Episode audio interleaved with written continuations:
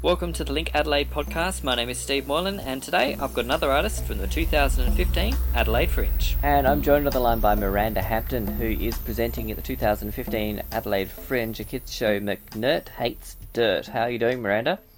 I'm very well. That's, Thank you for having me. That's good. Now you're touring around quite a bit during the Fringe. You've got shows. Uh, you're performing the show at Holden Street Theatres in the studio. You've got Mount Barker Library, the Arts Centre in Port Noarlunga, and Campbelltown Function Centre as well. You're sort of doing the rounds, which is great. Yeah, we are. That was uh, really important to us when we started developing the show. That we, we wanted to really take the fringe uh, out to the fringe um, and and have as many people um, able to access the show as possible. Cool. And what? Well, it's obviously a, children's theatre piece. Uh, what is it? And what is McNirt, McNirt Hates Dirt? Um, it is a children's theatre piece. Uh, we're aiming it at four to eleven year olds, and I one of difference is we're trying to make it a really interactive experience um, as much as we can. So, if some people come and see the show, it may look slightly more chaotic uh, than other children's shows, but it, it's about getting kids involved and having a sense of uh, input into what they're watching and experiencing.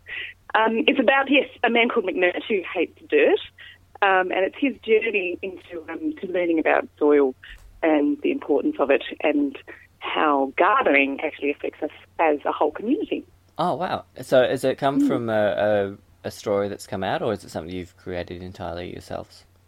Uh, it's actually something that I wrote about a year and a half ago. Yeah. and we've just uh, worked on it as a whole team, um, refining and collaborating together, and working with Tim Moore, who's our uh, songwriter. And um, yeah, yeah, so it has music, beautiful music that's very, very gentle and, and, and funny, and also draws from a lot of different sort of um, musical genres as well to sort of introduce children to, to different flavours in music. Um, but the most important sort of brief that I, I gave to Tim is that it can't be annoying. It can't be that sort of patronising children's music that just drives parents nuts. So it's the sort of music that parents will, really enjoy listening to and, and could enjoy listening to later in the car as well. Again and again and again. Again and again and again. That's right. Exactly. Exactly. Um, so what in, what sort of interactions and sort of craziness are we are we expecting from this show then?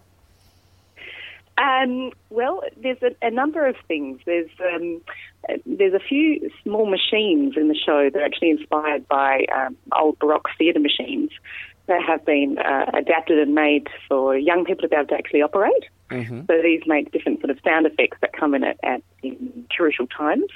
Um, they're actually a lot of it's set based. They're actually really involved in transforming the whole look of the whole set Okay. um, and then and then regrowing it and transforming it back again. So they're actually really their involvement becomes crucial in actually um, pushing the narrative through. Um, so it's not just sort of a, a token, you know, put this little scarf on and, and then go sit down. Hopefully, every child will have a lot more input uh, than they usually would if they're witnessing a show. yeah. Uh, can you tell me a bit, bit about these Baroque theatre machines? I've never I've never heard of them.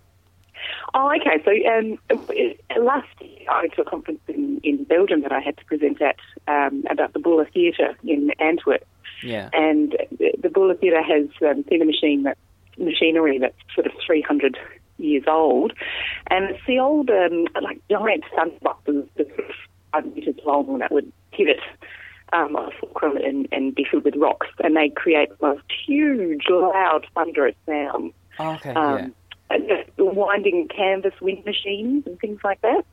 Um, uh, I mean, Baroque theatre machinery also has things like the chariots and, and other ways of changing machinery without using modern electricity and technology. Um, but yes, I wanted to, I just was really taken by the simplicity of these machines and wanted to find a way of introducing them to children um, and as we've adapted them, they're, they're, they're completely within the realm of a garden context. So a little hint is um, I've made a canvas wind machine using a hose reel with canvas. So, so everything's of the garden and everything is materials that children might be able to find in their own sheds. So what, what's important for me is that they, you know, children often get different things for the show, whatever appeals to them. Oh, you're breaking up a being the- little bit. That's all right. Oh, sorry. a, a child who might have the bent to, to being more of the engineer and wanting to know how is that made and, and could I go and do it myself.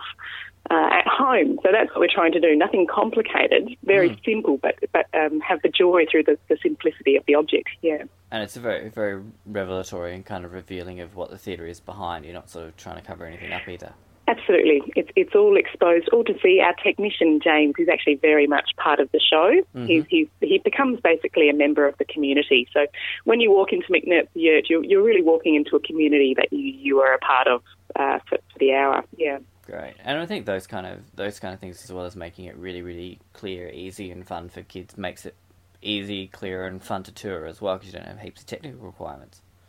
Absolutely. Uh, yes, we're trying to be as sustainable, um, as what's the word, um, self-sufficient as we can mm. in a way.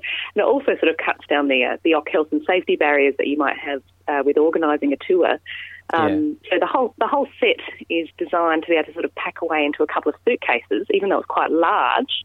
It yeah. actually surrounds the whole audience. But uh, yes, it's designed to everything can come apart and sort of flat pack in a way um, which we need to because we're, we're, going to be taking the show to Prague in June, actually. Oh wow! Okay. Um, which is really exciting. It's been uh, based on its uh, set design. It's been selected for the Prague Quadrennial to be performed there, um, which is very exciting for us.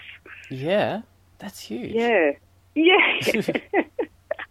yeah, so it's worked out well that we were the whole uh, the whole pack down kind of touring uh, bent for the set. So yes, yeah. Providence and how did you um how did you find your way over to Europe? You seem to be you seem to have a really strong connection over there as well.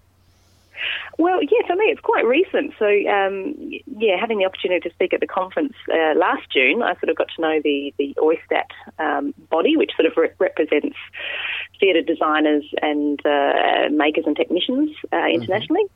Um, and that's how I found out more about the Prague Quadrennial and, and what that was about. It's um, kind of like the, the, the world sort of Olympics for, for set design, really.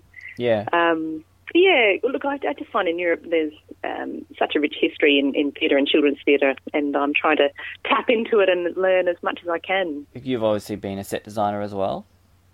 Yes, yeah. yes, that's right. Yes, um, and I've worked extensively in schools. So my my background is is in arts and education. So doing things for children um, mm. in a way that's um, meaningful is is what I'm really passionate about. Yeah, and that obviously uh, plays into quite a bit with what you've ha- what and how you've set up McNirt Hates Dirt for the Adelaide Fringe this year. Absolutely, absolutely, at the core.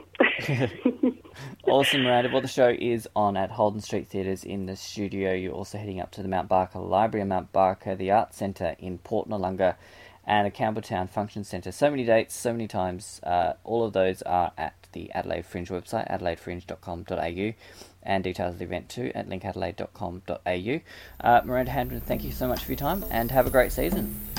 It's been a pleasure. Thank you. For more, visit linkadelaide.com.au, check us out at facebook.com forward slash linkadelaide, or tweet us at linkadelaide.